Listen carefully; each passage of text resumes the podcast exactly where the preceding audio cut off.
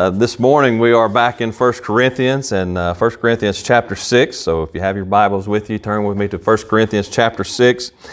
And we're finishing up chapter 6, looking at verses 19 and 20 this morning. Now we live in a highly oversexed culture. Uh, we, we see it everywhere we go. If you turn on the TV, uh, you'll be hard pressed to find any show on TV today that doesn't show some kind of a sexual sin, some kind of a sexual perversion.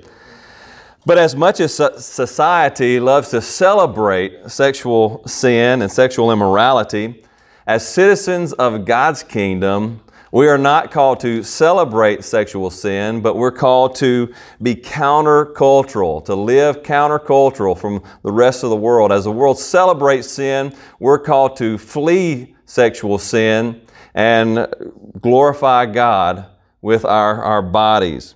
And so we see that today in our text as we finish out chapter 6. Flee sexual sin and seek to glorify God through sexual purity. At this point in 1 Corinthians, uh, 1 Corinthians chapter 6, verses 12 through 20, as a whole, uh, makes this very point to us. Paul is dealing with some of the same sexual sins that we deal with today, that we see in our culture today. Uh, last week, he began to address sexual sin, and he gave us this command to flee sexual sin. But as we, we look at that, he continues. He doesn't just stop there. We stopped there last week because we had to, had to we kind of ran out of time. But uh, he didn't stop there. He continues on and he gives the flip side of that. You see, we're called to flee sexual sin we're also called to glorify God through sexual purity. And that's what we see as we finish out this passage today in these last two verses. We are to glorify God through sexual purity. And so today we're going to see two reasons why we need to glorify God through sexual purity as we finish out uh, 1 Corinthians chapter 6. So hopefully as we, we look at this, we will all be convinced to flee sexual sin and to glorify God through sexual purity in our lives. So, if you will, read with me there in 1 Corinthians, and I'm going to read the whole uh, paragraph again so that we can get the whole picture and see Paul continuing this argument to glorify God through sexual purity. 1 Corinthians chapter 6, starting in verse 12 All things are lawful for me, but not all things are helpful. All things are lawful for me, but I will not be dominated by anything. Food is meant for the stomach, and the stomach for food. And God will destroy both one and the other. The body is not meant for sexual immorality, but for the Lord, and the Lord for the body. And God raised the Lord and will also raise us up by his power. Do you not know that your bodies are members of Christ? Shall I then take the members of Christ and make them members of a prostitute? Never. Or do you not know that he who is joined to a prostitute becomes one body with her? For as it is written, the two will become one flesh. But he who is joined to the Lord becomes one spirit with him. Flee from sexual immorality. Every other sin a person commits is outside the body, but the sexual immoral person sins against his own body. Or do you not know that your body is a temple of the Lord of the Holy Spirit within you, whom you have from God? You are not your own, for you were bought with a price. So glorify God in your body. Amen. May the Lord add blessings to the reading of His holy, inspired, and inerrant Word. And may He write its eternal truth on all our hearts. As we begin to look at this passage and finish up this passage this morning, first, the first reason to glorify God through sexual purity is a profound one. It's absolutely profound. You are to glorify God through sexual purity because your body is a temple of God. Your body, dear Christian, is a temple of God. We live at a, a peculiar time, a unique time in redemption history. We think back at, at God's dealing with man and how God has interacted with man throughout history. We go all the way back to creation. When God first created man and Adam and Eve, they were there in the garden. And God dwelt with man in the garden. He walked with Adam and Eve in the cool of the day, Genesis tells us. He was there with them. He interacted with them. There was no guilt, there was no shame. And so God was able to dwell with, with mankind there in the garden and interact with them. But then sin came into the world and death through sin, right? Sin came into the world, and so Adam and Eve died to God. Their relationship to God was severed. They were, uh, they were kicked out of the Garden of Eden. They were kicked out of the presence of the Lord. And so God no longer dwelt with Adam and Eve. He no longer dwelt with man. Man was dead to God, spiritually dead, relationally dead to God. Now, as we continue on through the Old Testament, you see God did interact with men from time to time. He would come to them through visions and dreams. He walked with a few men on occasion, and we even see him talking to Abraham and going and visiting Abraham. But he didn't dwell with them. He did not dwell with man. He, he visited from time to time. He spoke to man from time to time through visions and dreams, but he didn't dwell with man. But then you go on over to Exodus. And in the Exodus, God brought uh, Israel, his people Israel, out of bondage to Egypt, and he brought them to Mount Sinai. And there at Mount Sinai, he made a covenant with his people. And in that, during all that process, he, he gave a command to his people to build a tabernacle. A tabernacle so that God could come again and dwell with his people. Exodus chapter 29, verses 45 and 46 says, I will, do, I will dwell among the people of Israel, and I will be their God. And they shall know that I am the Lord their God, who brought them out of the land of Egypt, that I might dwell among them. I am the Lord their God.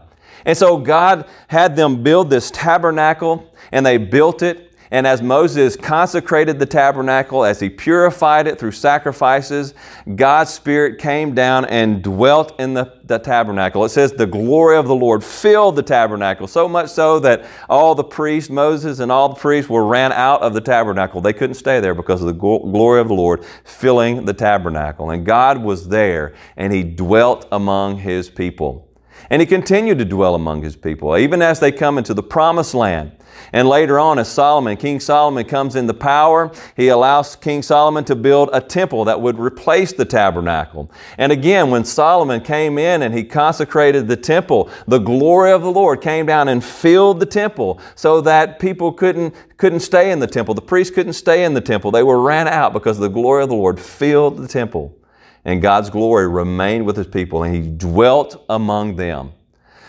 But as history continued on, Israel began to sin against God and rebel against his, his rulership, his leadership in the, in the land, in the nation. They began to chase after other gods. And so God left his people. He departed from his people. He allowed the Babylonians to come in and to conquer Jerusalem, the holy city, and bring it to rubble. He allowed uh, the Babylonians to completely destroy the temple Solomon's temple, with all of its glory and all of its beauty, was made rubble because the people of Israel disobeyed God. God left his people. He departed from the, the people of Israel. Now, later on, after the exile, uh, they, the people of Israel were, were brought back. They began to come back under the Medo Persian uh, Empire. They began to come back, and, and, at that time they built a new temple, not as wonderful and as, as splendorous as Solomon's temple, but it was another temple for them to worship God. You know something that uh, after they built that new temple, God's glory never returned. It did not return, not like it did for the tabernacle, not like it did for Solomon's temple. God's glory did not return to Israel. That is, His glory did not return until the incarnation. You see, in the incarnation, which we are here in, in Palm Sunday, celebrating Palm Sunday and looking at Passion Week ahead of us, and we're reminded of the incarnation. That the Lord uh, Lord God sent His Son, His only Son, Jesus Christ, to come take on human flesh and dwell among His people once again. I'm reminded of John chapter 1. Just want to read that for you this morning. John chapter 1 kind of demonstrates this for us very well. John chapter 1, starting in verse 1, says, In the beginning was the Word. Now, the Word there is Jesus. The Word is the, the full revelation of God. We, we have in this Word, the Bible, we have the revelation of God. Well, John's making this point clear to us that in Jesus, the Word of God, this is the full revelation of God. This is God in human flesh. In the beginning was the Word, and the Word was with God. Right? Go back to Genesis. In the beginning, God. In the beginning, God, He created the heavens and the earth. And John takes up that same point. In the beginning, the Word. And the Word created the heavens and the earth. In the beginning was the Word, and the Word was with God, and the Word was God. He was God. He wasn't some angel. He wasn't some other created being. He was and is God. The Word was God. He was in the beginning with God. All things were made through Him. That is, everything that was made was made through Him. He's not a created being because all things, every single thing, was made through Him, and without Him was not anything made that was made. In Him was life, and the life was the light of men. The light shines in the darkness, and then and the darkness has not overcome it. And then skipping down to verse 14. And the Word became flesh and dwelt among us. The Word became flesh. God became flesh.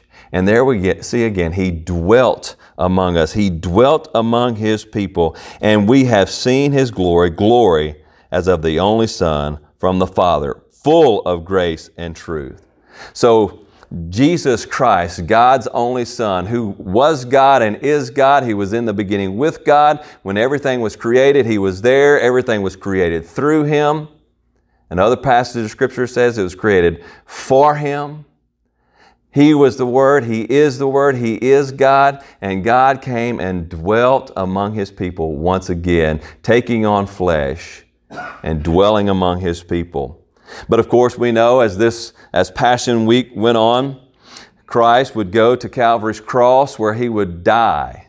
He would suffer and die for our sins.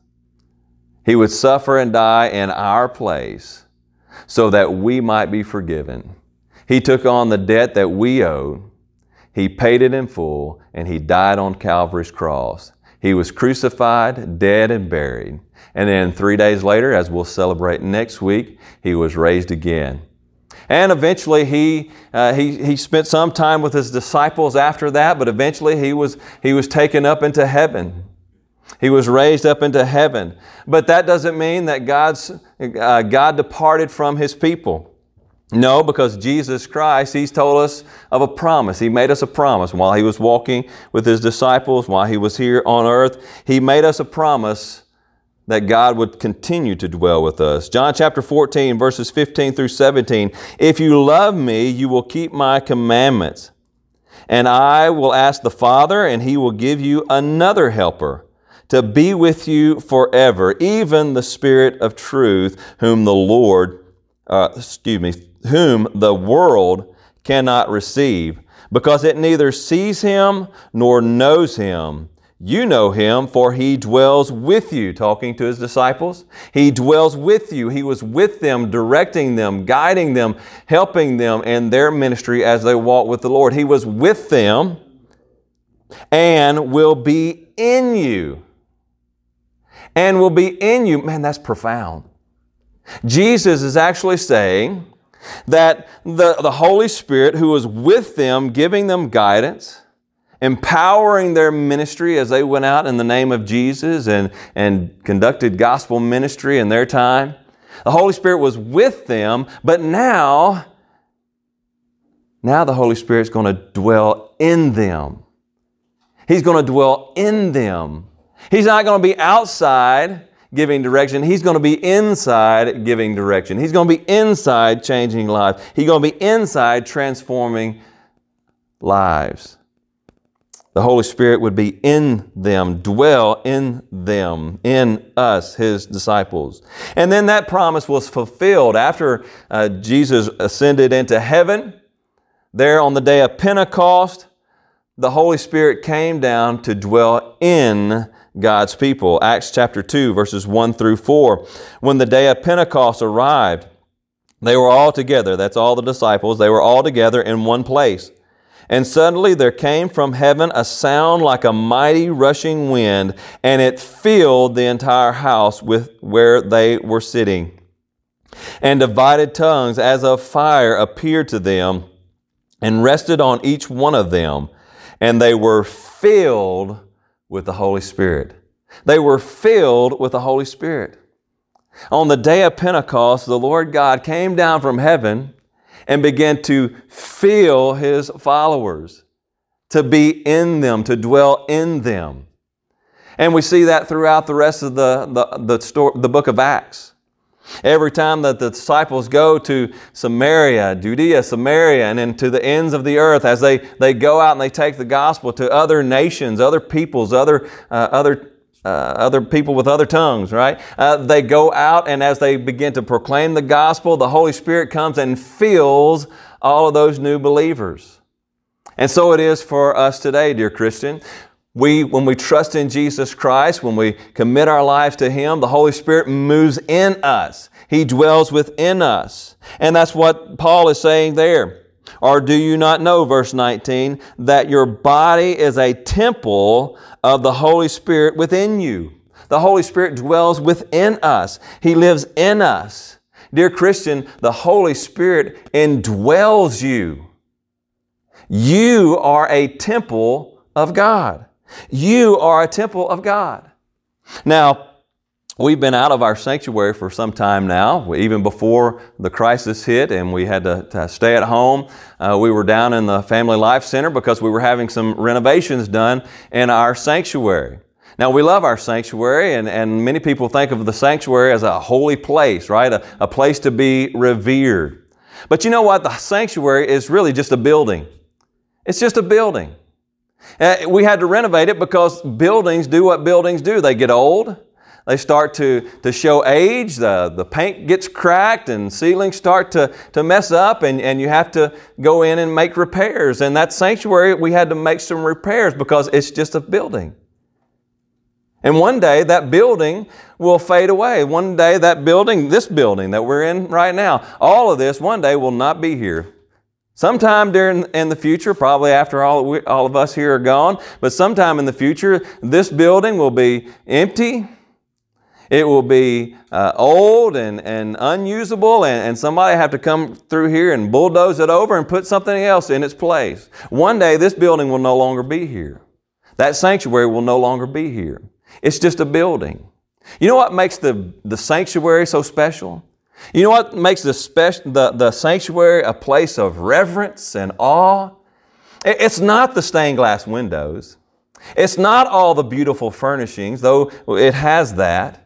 What makes the sanctuary so special, what makes the sanctuary so holy, is all the little temples who come and gather together to worship in the sanctuary. That's what makes the sanctuary special. It's a building.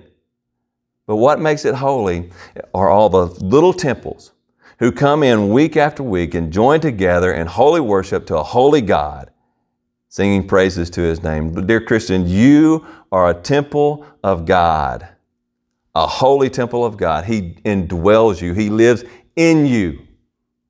Man, that's special.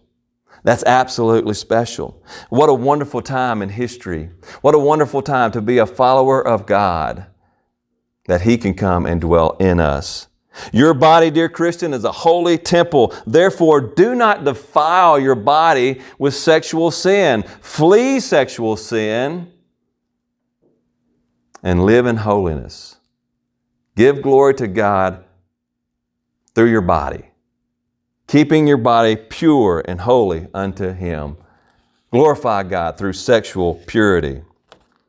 So glorify God through sexual purity because your body is a temple of God. Second, Glorify God through sexual purity because your body has been bought with a price. Your body has been bought with a price. As Paul continues on there, he makes this absolutely clear. You are not your own, for you were bought with a price. You were bought with a price. That is, that Christ redeemed you. Christ redeemed you. He bought you. That word redemption, uh, it has an economic connotation. You, you have a, debt to be paid and, and you have to go and redeem it. You go out here and you go to the, the hardware store and you, you, you charge some things to them to, to fix your house. You make that bill, you have a debt. And so uh, they want you to come redeem that debt. They want you to come pay for that debt. We had a debt that we could not pay. We had a debt hanging over our heads, and Christ came and He redeemed us. He bought us by the precious blood of His by his precious blood. Hebrews chapter 9 verses 11 12 says this, "But when Christ appeared as a high priest for the good things that have come, then, though the greater, uh, then through the greater and more perfect tent, not made with hands, that is, not of this creation, he entered once for all into the holy places, not by, by means of blood, not by means of the blood of goats and calves, but by means of his own blood, thus securing an eternal redemption. Now, in the ancient world, if you incurred a debt that you could not pay, uh, well, there were a few options. The person that you owed that debt to, they could either, either have you thrown into debtor's prison, uh, where you could just go there and, rot, or uh, oftentimes they, you could opt to be sold into slavery. And, and, so you could be sold into slavery and either be a slave to the person to whom you owed that debt to until you finally worked off that debt, or uh, from time to time they would sell, take that person and sell him into slavery to someone else to kind of uh, redeem some of the, the, the debt that was owed them. And so the only hope for a person who owed such a great debt to someone was that someone would come and show them mercy and redeem them. That a loved one, perhaps a family member, would come and be uh, a redeemer and buy off their debt, pay off their debt so that they could be freed from slavery. And we see that same kind of imagery here when God talks about Jesus Christ coming to redeem us. Dear Christian, we were sold under sin. We had a debt that we could not pay. We had a debt hanging over us, and the debt is death. For the wages of sin is death. But the free gift of God is eternal life in Christ Jesus. Christ Jesus came and He redeemed us. He bought us. When He went to Calvary's cross, He paid the debt in our place. He redeemed us. He bought us with a price. We were a slave to sin, but Jesus Christ redeemed us from that sin. Therefore, dear Christian, now you belong to Christ. You belong to Him. You are His possession, His prized possession. You are His. You are a slave to Christ, Scripture tells us. When we come to faith in Christ, we become a slave to Him. Now, you say, some of, someone might say, well, well, what's the, what's so good about that? We were slaves to sin and now we're slave to Christ. But, but here's the thing. Here's the thing.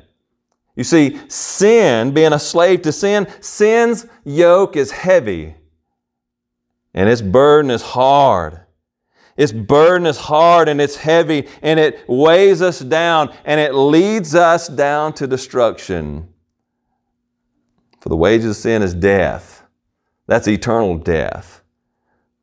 The burden of sin brings us into hell. It drags us down into hell. I like the words of this old song. Sin will take you further than you want to go, leave you longer than you want to stay, and cost you more than you want to pay. That's where sin leads you. But you see, when you come to Jesus Christ, and you become a slave of, of Christ, he says, My yoke is easy and my burden is light. See, what we find out, dear Christian, is that when we come to faith in Jesus, when we become a slave to Christ, what we experience is true freedom. You see, sin weighs us down. It keeps us down. But in Christ, becoming a slave to Christ, we experience freedom because we get to live for what God created us to live for. To love Him and serve Him and enjoy Him forever. And out of the goodness of God, there comes the manifold blessings. So many multiple blessings that just outflow from God to those who love Him and serve Him. So to become a slave of Christ is a glorious thing. It's a wonderful thing. In Christ, we find true freedom to be who God has created us to be. So we are slaves to Christ. We are slaves to Him. He owns us.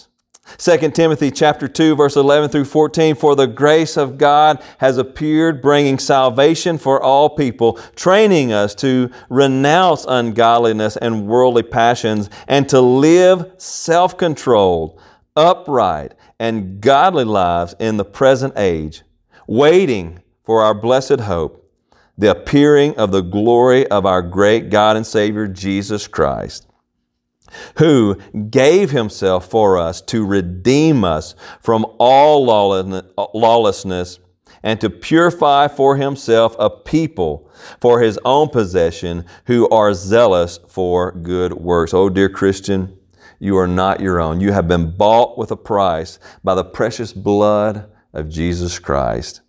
He lived and died for you. Therefore, do not defile your temple. Do not defile your body he bought your body. He didn't just buy your spirit, He didn't just buy your soul, He bought you complete, body and soul. You belong to Him. He bought your whole being. Glorify God with your body. Glorify God with your body because Christ paid for you. Glorify God with your body through sexual purity. Now, maybe today, Dear Christian, you, uh, you are struggling with sexual sin. Maybe you're struggling with temptation. Maybe you're actually living in sexual sin. I want you to know that you are a holy temple unto God. Your body has been bought and paid for by the precious blood of Jesus Christ. Therefore, turn away from that sin. Turn away from that temptation. Turn away from that sin and turn to Christ you see, you can't overcome the sin, you can't uh, overcome the temptation by yourself. Oh, you need the power of God within you to help you overcome that. And the good news is, is if you're trusting Jesus Christ, the power of God lives in you. And He will empower you to overcome that sin. Turn away from the sin, flee sexual sin, and turn to God. Trust in the Holy Spirit's power to help you overcome that sin. And then uh, look around. Find you a, an accountability partner. Find someone who will hold you accountable. Turn to a brother or sister in Christ whom you can trust. Confess your sin to them. Tell them what you're struggling with. Let them help you bear that burden so that they can love you, encourage you, pray for you, and hold you accountable so that you can get away, get free from that temptation or that sin in your life. That's what the church is here for. We're here to, to love one another, to build one another up, to encourage one another in good works. Therefore, let's help one another. Let's bear one another's burdens. Turn to someone whom you love, someone whom you could trust, to help you bear that burden and overcome that sin and that temptation.